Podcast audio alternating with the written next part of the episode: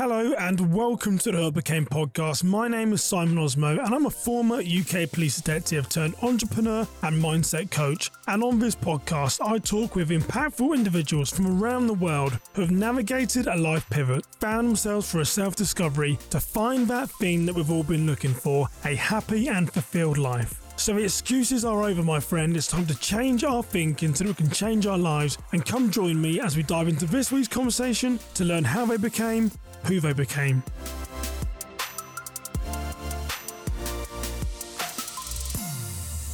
Welcome to the Who I Became podcast. I'm Simon Osamoh, and my guest today is Joe Foster, the co founder of the sports shoe brand Reebok. Now, I cannot tell you what an honour this was to have this conversation with him. As a kid growing up in England, I remember wearing his tennis shoes, and I still remember my good friend Damien would tuck his jeans into his socks, showing off his crisp Reebok classics as we stood outside the corner shop. So, to spend time with the founder of the company was an incredible honour for me.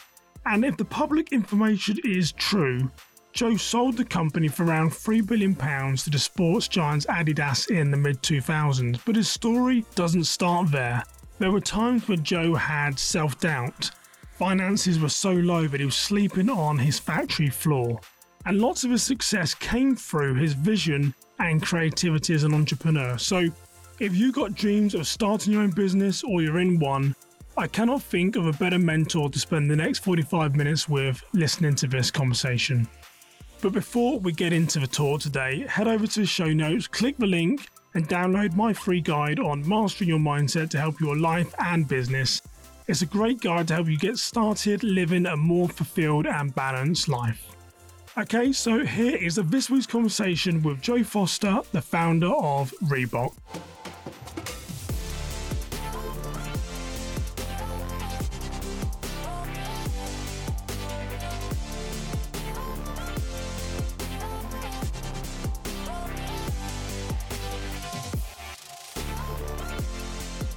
Joe, it's really an honor for me to talk to you because as growing up as an Englishman now living in America, I can remember wearing Reebok tennis shoes, I guess as we call them here in America, or trainers. So to meet the person that sort of had involvement in the design and creation of a company, it's a real honor and uh, privilege for me. So thank you for joining me.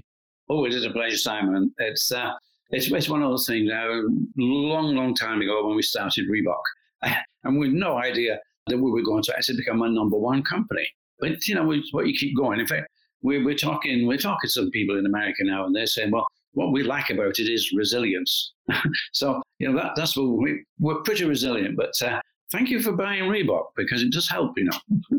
well, and I can remember a good friend of mine. I don't know if you remember this craze in the must have been. Well, I was born in '78, so it could have been in the the 90s. Uh, a friend of mine, Damien, always used to tuck his jeans into his socks. He had like these diamond socks and then they would show off his nice Reeboks. It became a bit of a fashion symbol in the 90s and stuff. So yeah, I, I, I remember it very well. Some, some, some good times stood outside the, the corner shop of a Friday. Everyone had their crisp Reeboks on. So yeah, you, um, you, you influenced the generation, Joe, that's for sure.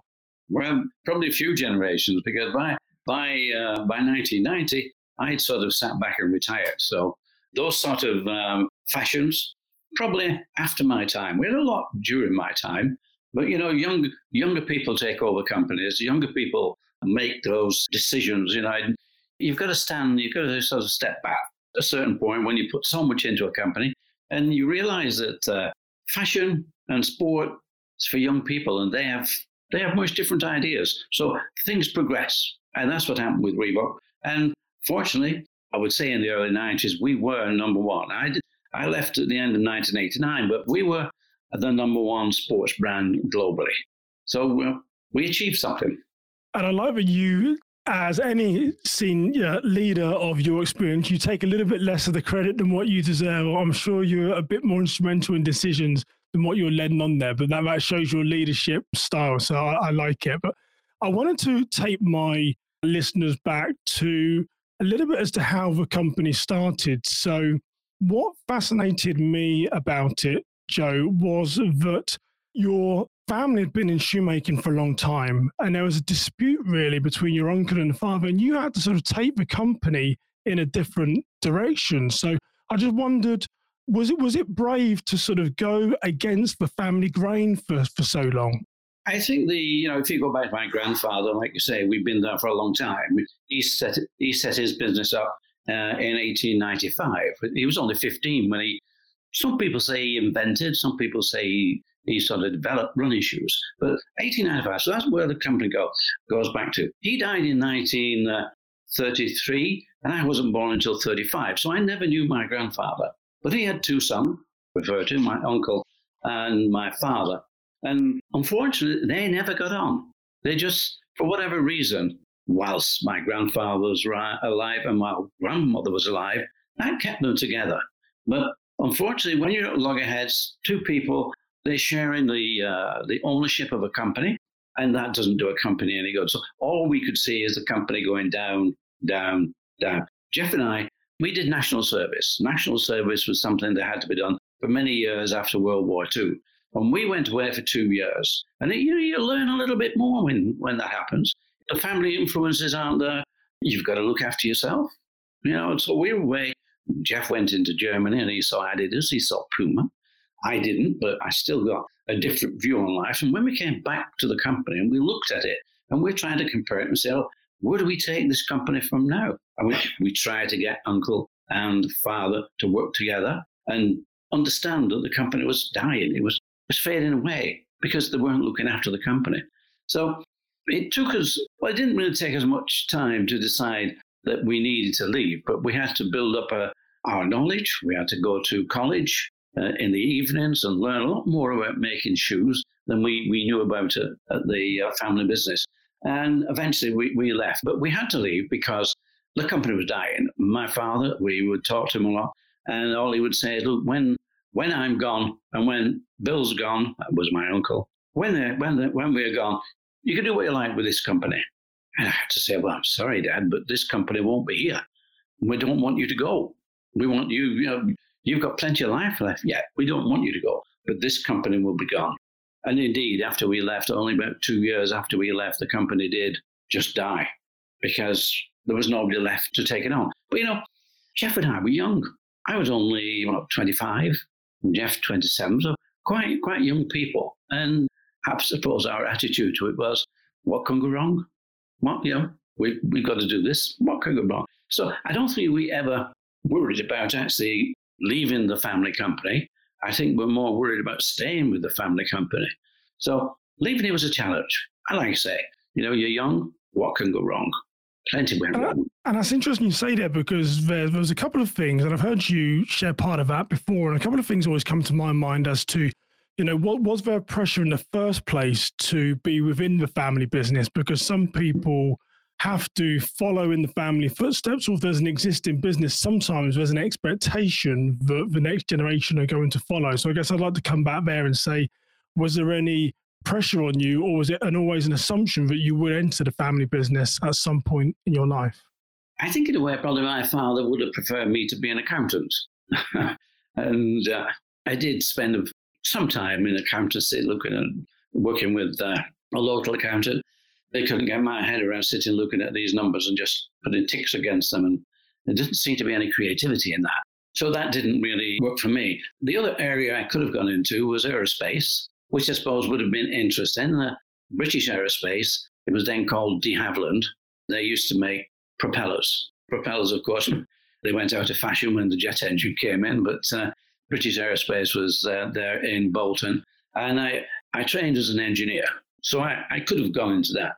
But uh, I guess without knowing it, I probably felt that going into the family business would give me more opportunity to be creative because I don't think, unless, well, for many years, it would have taken me a long time to be creative in a British aerospace. And I, I would have probably had to uh, spend some time at university and learning much more about engineering than I knew. So uh, I, I, think probably going into the family business was my decision, um, purely and simply on the grounds of probably more opportunity.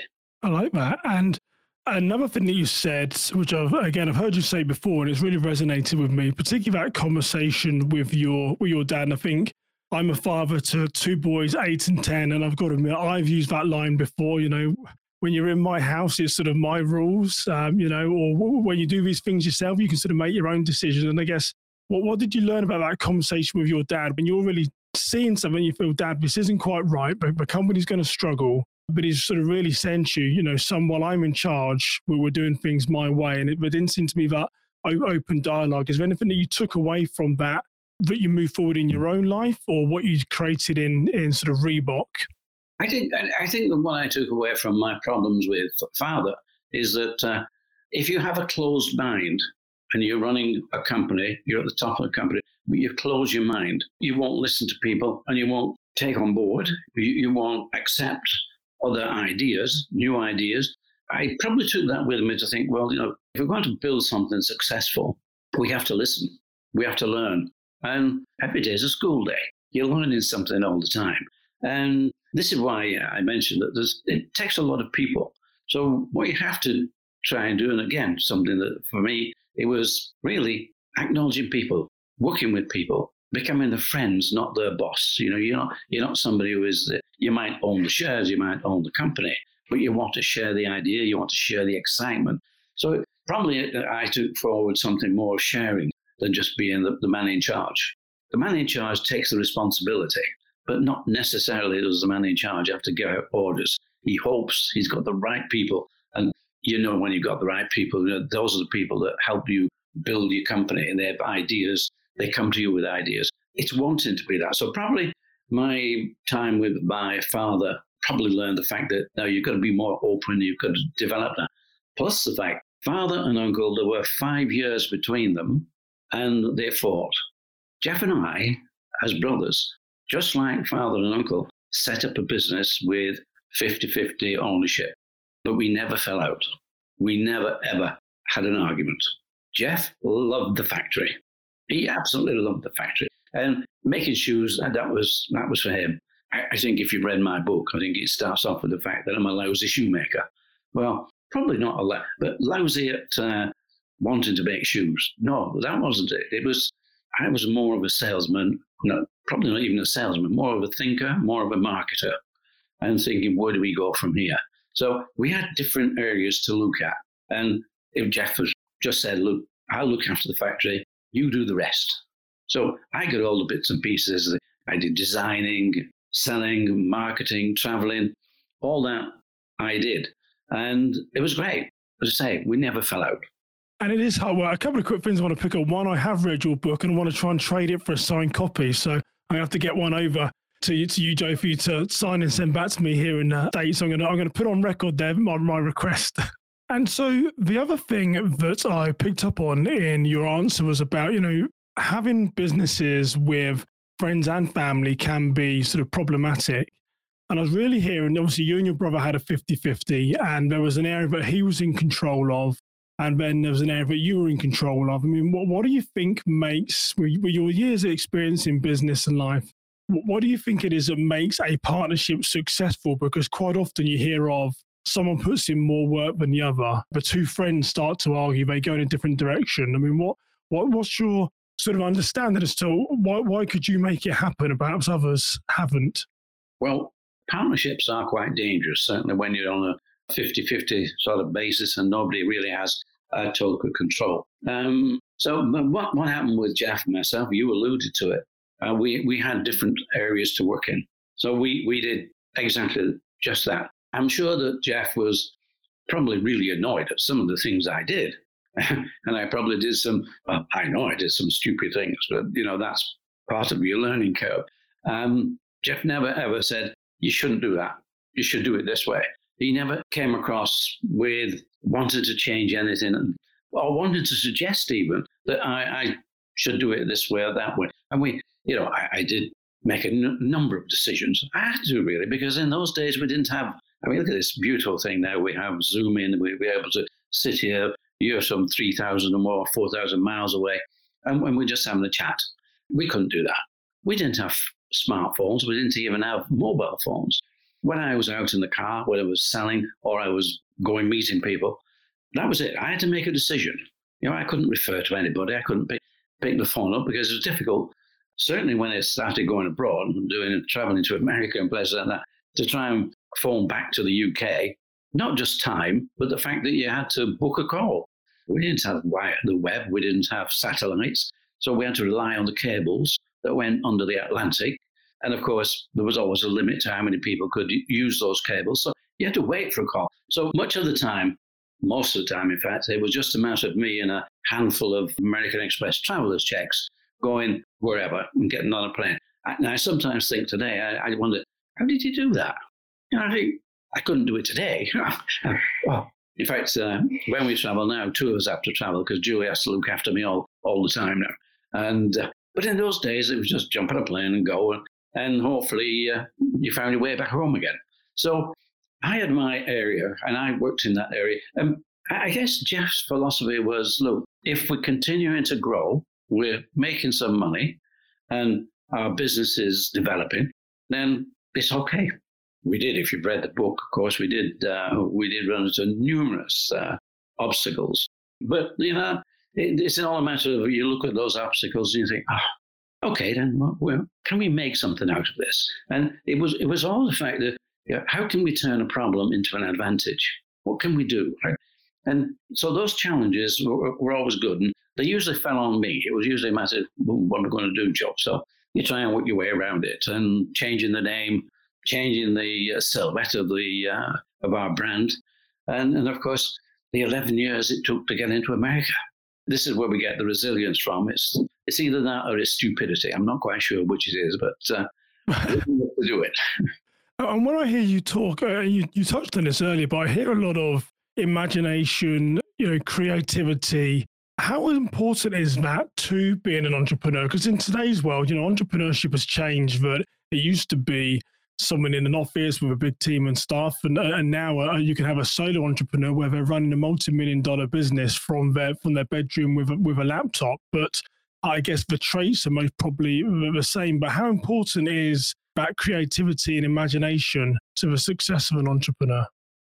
You have to have imagination. You've got to be positive. These are the things that, uh, and, and, you've got to work with people. You, you've got to be, you know, there's a slight differentiation between being a friend and being friendly. You're friendly towards people. You want to encourage people. And you, and you just have to do that. You have to be very true to what you what you're doing. And you know, if you say you're going to do something, you do it, or have a very good explanation why you're not able to do it. And that is communication. Communication is so important within your company. Communicate with people and you grow. Allow people to talk, allow people to work with you. Yeah? This is the thing that helps you grow in a company. So being an entrepreneur, as you say, today we have so many tools that we can we, people can use, and it's, and it's incredible to have those tools. And uh, I don't know what it would have been like had we had computers, had we, had we had this. COVID, COVID has brought this way of uh, communicating forward by 10 years. It really has. You know, we I think without COVID, we'd probably still be doing the traveling. This this would have been growing, but not the way it has grown now. You people have been pushed go and work from home, and they found out they don't need two hours of travel to backwards and forwards to work. They found out that probably they can do the, a day's work in two hours, and the rest of it has usually been probably uh, talking, Coffee, chatting. Yeah, yeah, chatting and those photocopier conversations. Yeah, that is, that is important, and I think you know, but you don't need you don't need to do that five days a week. Maybe one or two days you go to the office and you, you exchange views, ideas, you network. You know, those things are still important, but the daily job you could probably do it in two hours home, and then you've got the rest with the family. So I think this is now a trend. This is what, what is happening. Um, back in my day, you, you you had to clock on. You had a car and you got to put it in. A, you arrived at eight o'clock in the morning, and that was it. And I didn't do that, but the workers did. and then they had to clock out at at uh, five o'clock when you know to go home. A 16 year old working at Tesco is my first job. I can remember doing that, having to, to put your card in the machine to, to clock and go out. So, I mean, it's not not that long ago. A lot of that stuff has changed, Joe. And it, but it's interesting as you talk as well, because there's with entrepreneurship or with companies, we often look at them, the status to what we are. And I know that, you know, it was sold to, to Adidas. I think it was in 2006, 2005, 2006. 2005, yes, yes. 2005, you know, for 3 billion or 3.8 billion, I think I found online, whatever it was. But you look at the end result, but you don't appreciate the hard work it took to get there. Because I read within the book, you know, there's times when you were sort of almost living and sleeping in the factory to, to make, end, make ends meet. So maybe sort of tell us about the journey when things were coming getting so tight you might probably challenge yourself thinking, can we make this work here? We're struggling to, to pay bills. What was that chapter of your life like? Your This is life the- like? This was a very early time when we just left the family business and we set up uh, our own uh, small business, which was then called Mercury Sports Footwear. And we set up that in a small, I say small, it was a rather large building. It was an, ex, an old brewery.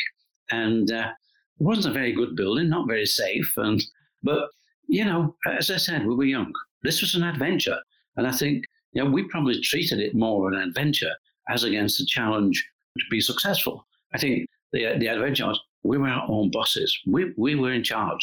We didn't have to look at what was going on at uh, the parent company, how, how, how bad they were looking, well, how they didn't look to the future. It was always a day to day. They go in, they do the work, they, they leave, and that was it. There was nothing. We, we could we could make decisions.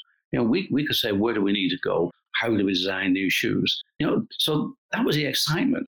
The fact that we were living in probably a fairly uh, an old brewery obviously wasn't the ideal place, a bit run down, difficult to decorate and make it look beautiful. And, and I suppose that um, both Jeff and I, who had wives, I suppose it was the wives who maybe felt a little bit sort of deprived of uh, what they'd been used to, you know, a nice home and all the rest of it. But uh, they didn't. Uh, they didn't.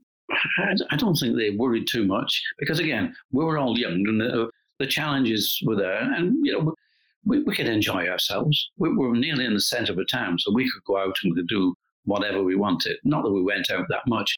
And like I say, we were living, eating, sleeping on the job, as it were. But again, if we ever felt that that was a bit of a problem, it didn't really seem to affect us. I think we did that for maybe two, three years. And then we uh, we made enough money to buy houses, and so we, You can you can not be sleeping in a factory after. And, and so I guess you know some people might listen to this and they could be an entrepreneur, they could have a business, or they could have an idea, and they're struggling, they're grinding, they're they're working hard. I mean, to hear you, you know, to to sell the a company sold for 3.8 billion, whatever it was, you know, but going back to the beginning, you're you just said you were, you know, in a living in a sort of an old brewery, an old factory for sort of two to three years. Is there anything that you've learned in your life that you could share to others as to, you know, when when do you know to keep going and when do you know to say enough is enough? I think we need to have a new idea because sometimes that victory and defeat, there's only that very slim margin, isn't there? And some people might succeed if only they kept going. And it's- our human nature to sort of to back away and retreat because it gets too com- it gets sort of uncomfortable and gets too difficult. Um, what what have you learned, Joe? There. I learned that um, if you're an optimistic person um, and like challenges, that that keeps you going. That is that is the good thing about it. You like the challenge. You you can see challenges. You you take them on, and and whilst you're doing that, that's great. I don't say I became disillusioned. I didn't become illusion- disillusioned with the company, but when the challenge had gone, when we were number one, or even just before we're number one, and I'm traveling the world, I'm probably going around the world three times a year doing a global visit to all the distributors that I had put on. I, my first big distribution, of course, was the Americans, and I got Paul Fireman there to get be the distributor, work on the American market, because for me, the American market was it was the showcase to the world. If it worked in America, it would work everywhere else. And after that, I traveled over. I put on about thirty different distributions up globally, and it was a matter of traveling and keep doing that. But we became corporate when you become corporate and you've got half a dozen lawyers, the same number of accountants, and a lot of people in between who are manufacturing, doing all all the pieces, you know, and they're doing it well. It just became a corporate job for me, and I became more of an ambassador.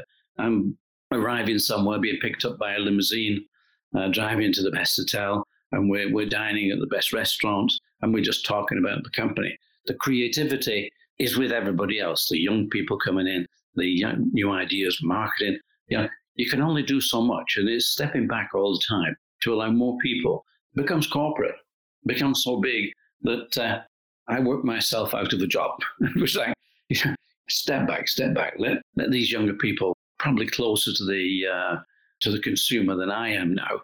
And it, it was at that point. I, we did some great things because we we had this uh, in Monte Carlo we we did the pro celebrity tennis, uh, which was uh, Princess Grace Foundation. And, uh, you know, I, am meeting Prince Rainier. You know, I'm going to the palace.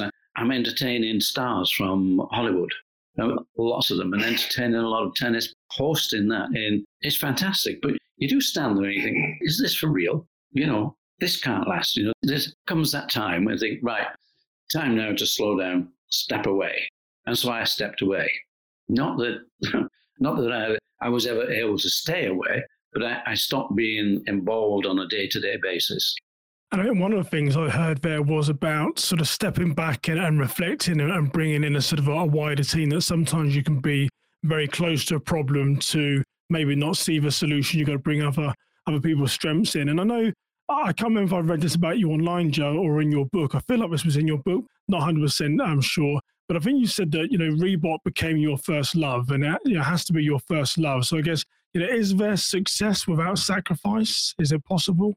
Well, maybe, but, you know, I, I think unless it, unless it is your first love, you're missing something. And in business, whether it was in my day or if it's today, you have to be 100% alert and aware of your business. You have to have that connectivity. You, you need to be there. And I, don't think you enjoy it unless you're in love with it. I don't think you can sort of have a business and be successful, just pick it up and put it down. And then we're talking about the growth years, those years when you're starting and it's really that challenge to climb that mountain. When you get to the top, maybe you can step back a bit. Maybe you can just become the uh, the founder and, uh, and wave and just say hello. But uh, I think you have to be in love. And this, of course, is a challenge because if you have a family, you know, you've got the love for your family, but, and you've got to try and bring them together. I think it took some time for that, but I, I think my wife enjoyed the pro celebrity years. Those were great because she could meet a lot of people, you know, and uh, and the, these were A-listers like Sean Connery and Roger Moore.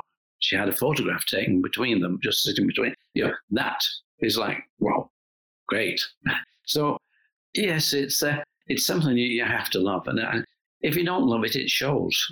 I, I think it also shows if you love it.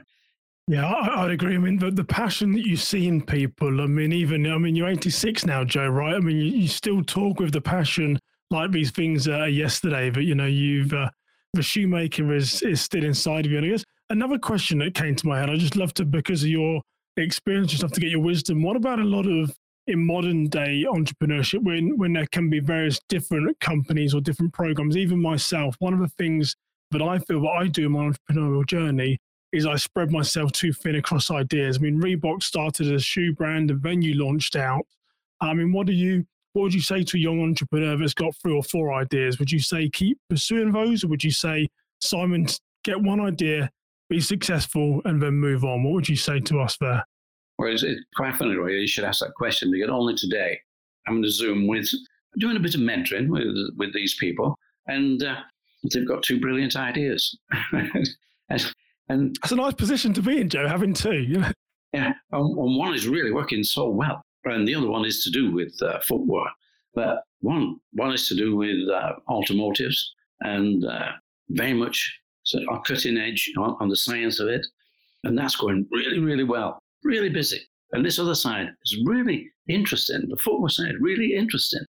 But yeah, we're talking and they're saying, you know, can can I help? And yes, we're, we're going to help for a bit. But basically, he's got to put his energy now in this uh, automotive uh, business because it's really requiring his uh, his knowledge, his engineering skills, and he's he's got to travel. You know, he's got the money to do it now. It's coming in, and the, the backing is there. So, yes, when you talk about um, somebody with good ideas and they're in different spheres, I think you have to uh, concentrate very much on the one which is the best one, the one. And the one probably you're more in love with. And I think this guy we're talking to today is more in love with his automotive idea. But his engineer or his, uh, his inventive mind can't get away from the footwear side. His inventive mind you know, so he, he has these ideas. So we're, we're, we're looking after a few of those now, and uh, we'll, we'll see what we can do.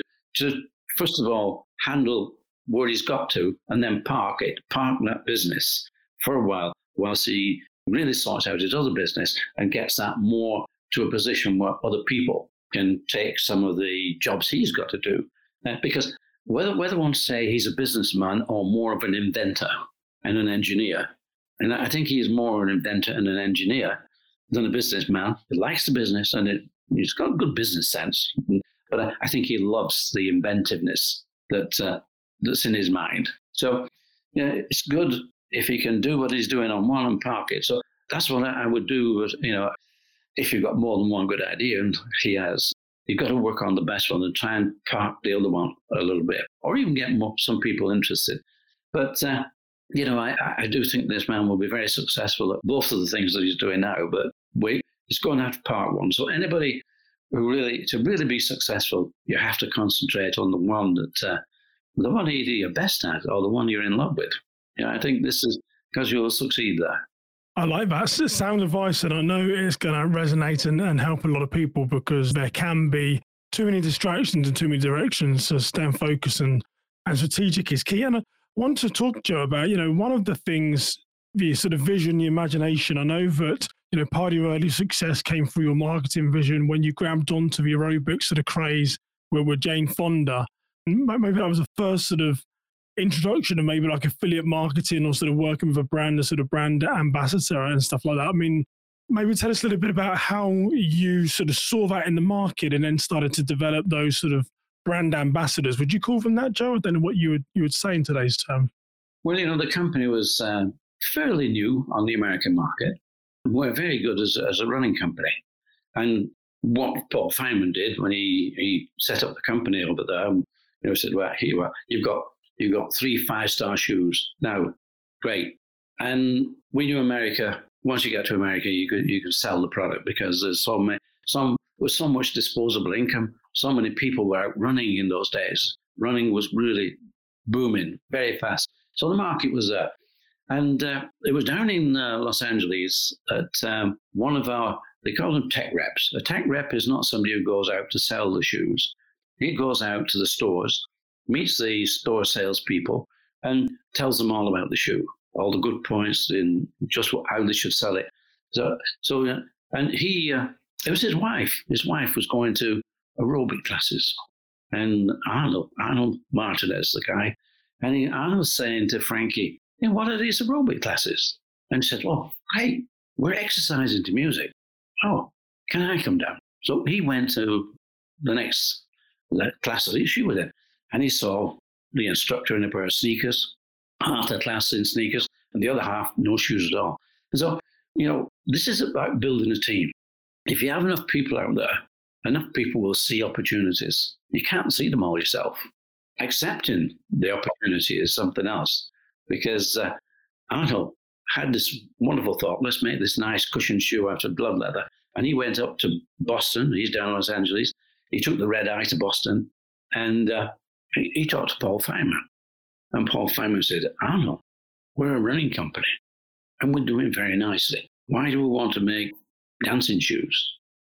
And Arnold stuck with it. And he actually went to the back door and he had a word with Steve Liggett. Steve Liggett was our production man. And um, he just wanted, well, he wanted 200 pairs of shoes. He said, I can really uh, do something with 200 pairs of shoes.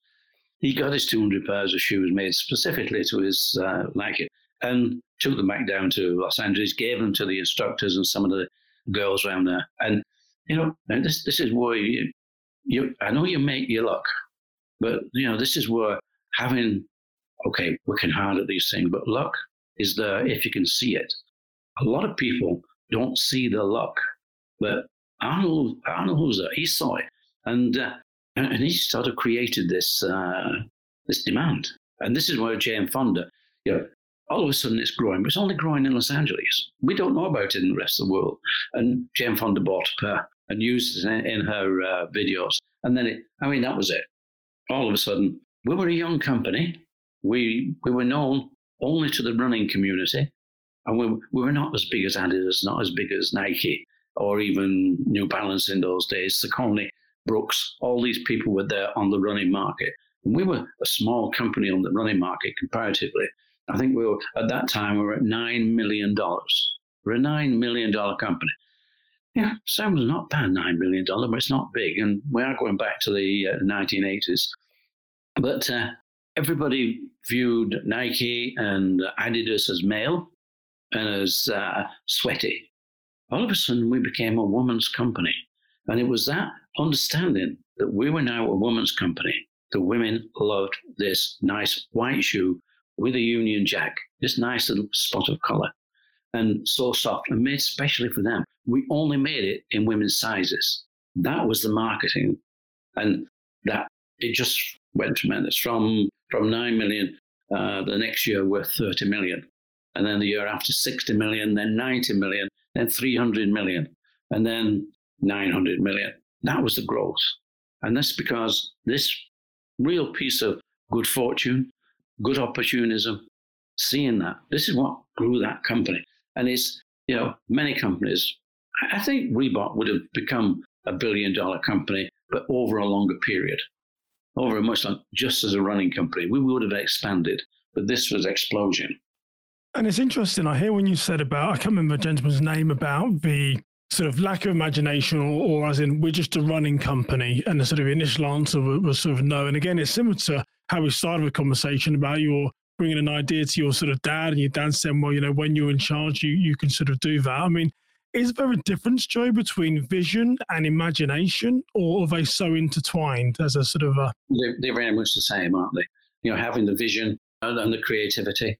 These, these things, imagination, imagination, uh, it gets you into different realms. It gets you thoughts. You, know, you think, oh, well, they're not doing bad. You know, how big do we need to be? Well, you can imagine yourself being big. You can, can imagine yourself being the number one. And that's always good because that imagination just suddenly you you find something and it happens. And you you've got to have that um, the belief. Yeah, you have that belief, and if you've got that belief, well, why, why not? You know, somebody you want to be number one, uh, why not? Uh, people ask me now, you know, the, the brand has been bought by uh, ABG, and they have imagination. They're being creative, and uh, people like yourself say, now that's been bought, what um, what would you do with Reebok now? And and I'd say I'd aim to be number one. Where do you start? You start in America. It depends. If your imagination and if your if your ambition stops somewhere, then you can expect the company will stop there. If your ambition and your imagination can take you anywhere to the biggest, to the best, then you have a chance to be that. And, and it's always that always keeps you young, interested because it's a journey. You know, and where does the journey end? Well, it, you know, it ends when you want it to end because, you know, your imagination will keep you going for as long as you want to keep going. For me, as I say, I was sort 50, 55 at that time. And yes, brilliant. But, you know, it wasn't the same company for me. We, we'd achieved more or less what I wanted to achieve because I love the challenge. And, and I knew, though, that this company can achieve more, but it needs more people. Yeah, people who can think. And that's what I was going to ask you, actually. I want to talk about, you know, letting go of something that you created. So in 2005, I think I just found this on public information. It was sold for 3.8 billion to, to Adidas. So something that you took from an idea, you know, imagination, you had the vision to create it and, and build this large organization. Um, you know, it becomes an international brand you know, you and your wife have spent time, you know, living in a, a, brewery for sort of two or three years where you can buy a house. You know, it's been all this hardship and you get the success. I mean, what was it like to let go uh, or sort of release control? And I know that you're sort of an ambassador in some way, sort of, you know, advisor and, and still within the brand, but to fully let someone else take the reins of something that you really created and crafted. I mean, what does that look like, Joe? Well, for me, it was it was always about Reebok. Um, not many people know of Joe Foster. You know, I've written a book, and that has that has helped sort of uh, people to think, well, who's Joe Foster? Okay, so I'm founder of Reebok, but it was always about the company, not about selling Joe Foster. It was all about Reebok. To me, you know, if you divert away from from the path, you can get lost. And so it was always about Reebok. So building Reebok wasn't necessarily building success for Joe Foster. It was necessary to say, what's the best for the brand? And the best for the brand was to let other people in. You know, we, we had the opportunity for more money. Today you can you can borrow money much easier than, than we could back in the 1980s. you know, money will follow it. Money will help these days because the whole sports business has continued to grow. We never had a recession. The, the, the only time when really sales have, uh, have not been what should be has been now through COVID. Otherwise, we never had a recession. So it was always a matter of can Reebok achieve something bigger and better? And to achieve something bigger and better, you have to let more people in. And people need ownership. Uh, and so for me, you can be the CEO of the biggest company in the world, but they can replace you. You can't replace a founder. So for me, it was, well, that's okay. I'm the founder, and wherever Reebok goes, I'll be with it. That's great. But you know, give it the opportunities. I, I would not. I probably would not have sold it to Adidas, but it wasn't in my control at that time. And uh, and I think whilst Adidas have done some good things, they have. There's been things that uh, have stopped Reebok moving in directions they could have moved in. Adidas wanted Reebok to be a fitness company, and there would be the uh, performance company. And okay, that works for performance, but unfortunately, it's really finding the energy to put into just being a fitness company. You know, Reebok were always a sports company, performance driven. You know, we were in a lot of sports. Um, but Adidas wanted it to just be team sport. They would be the team sports. Reebok would be fitness.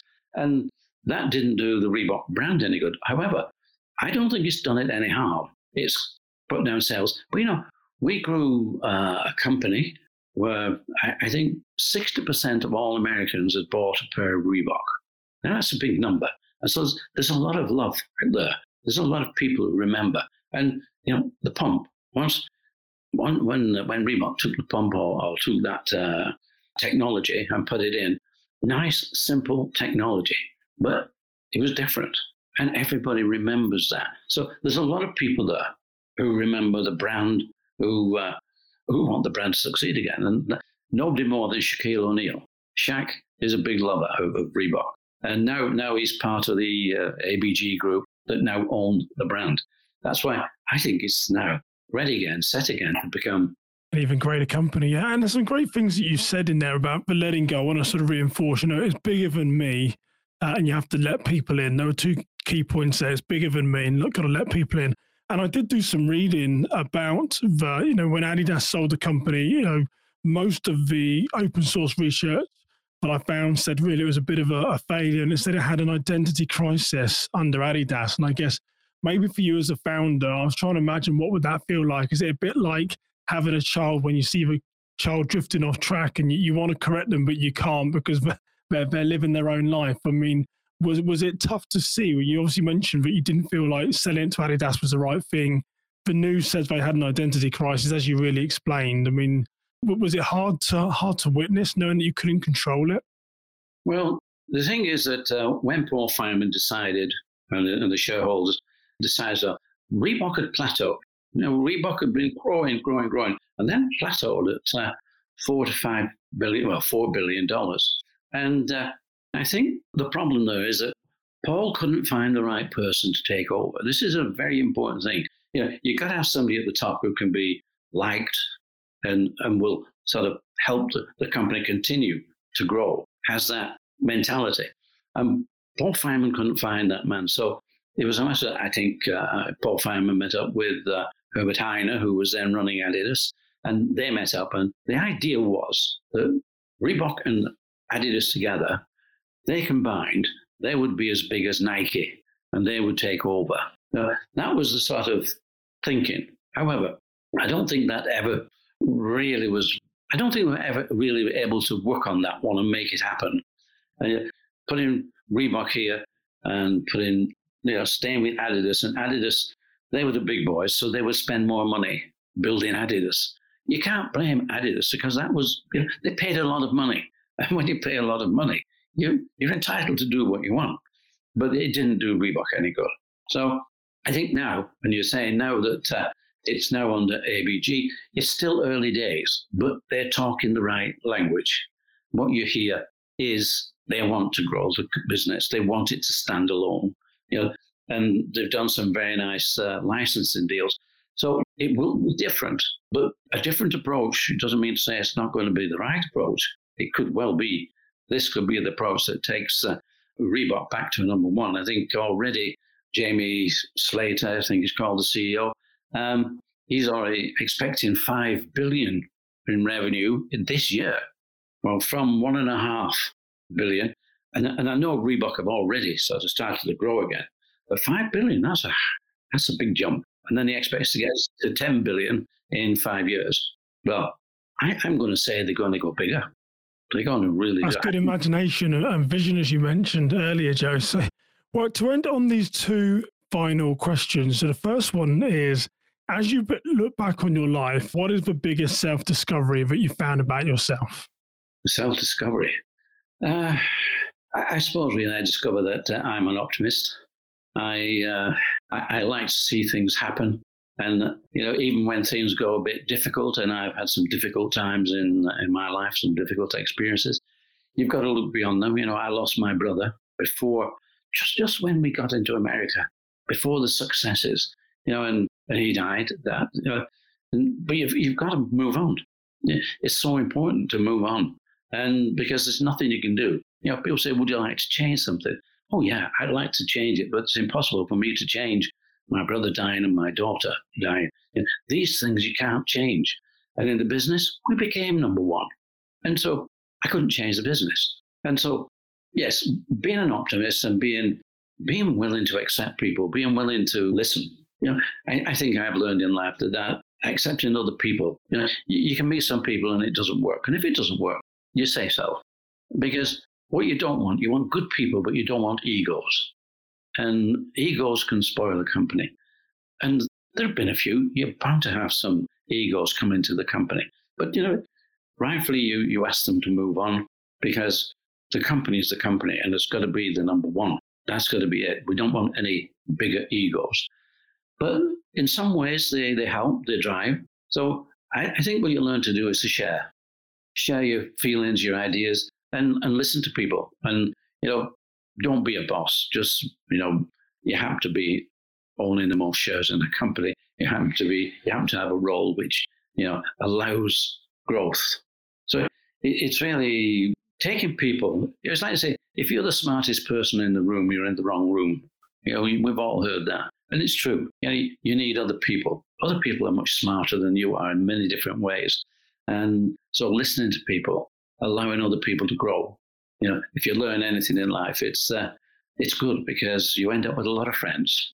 I like it very, very. A lot of depth to that answer for sure. Some some nuggets in. I'm gonna have to go back and, and listen to uh, again. And the second question is then. So, as someone that's been involved in a company which has been sold for you know billions of, of pounds, as people, we always set ourselves big goals, either to become a millionaire, start a company.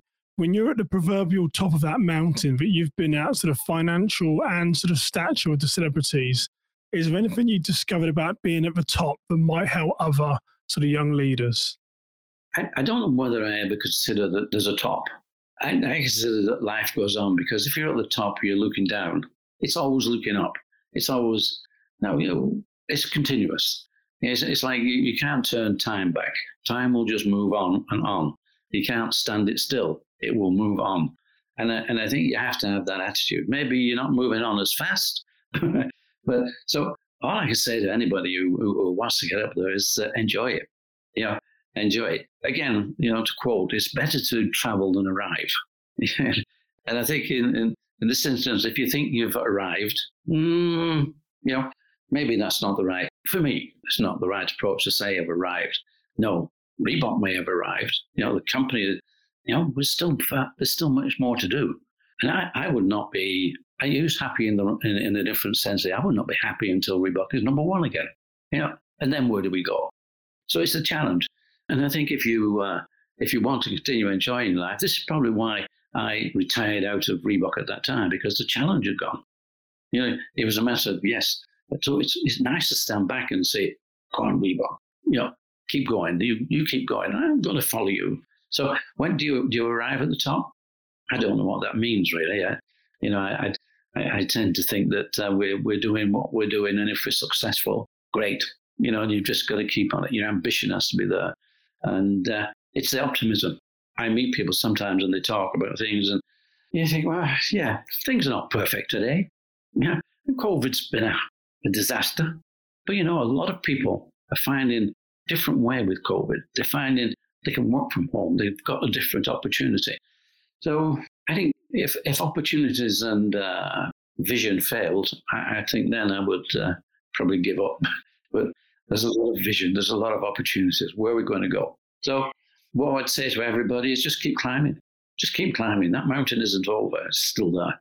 Very wise words. Well, Joe Foster, the founder of Reebok and author of The Shoemaker, The Untold Story of the British Family Firm that became a global brand.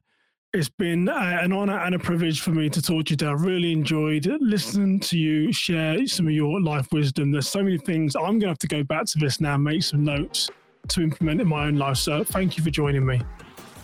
Thank you for joining the Who I Became podcast. To help spread this inspiring story, be sure to share it with your friends, hit the like button, and of course, subscribe to our channel so you won't miss out on any future episodes. We'd also love to hear how this story impacted you, so leave us a comment on whatever platform you're watching us from. To learn more about this episode, our guests, or Simon, head over to Simon Osamoh slash podcast and sign up to receive the latest information delivered straight to your inbox. Once again, thank you for joining us for the Who I Became podcast.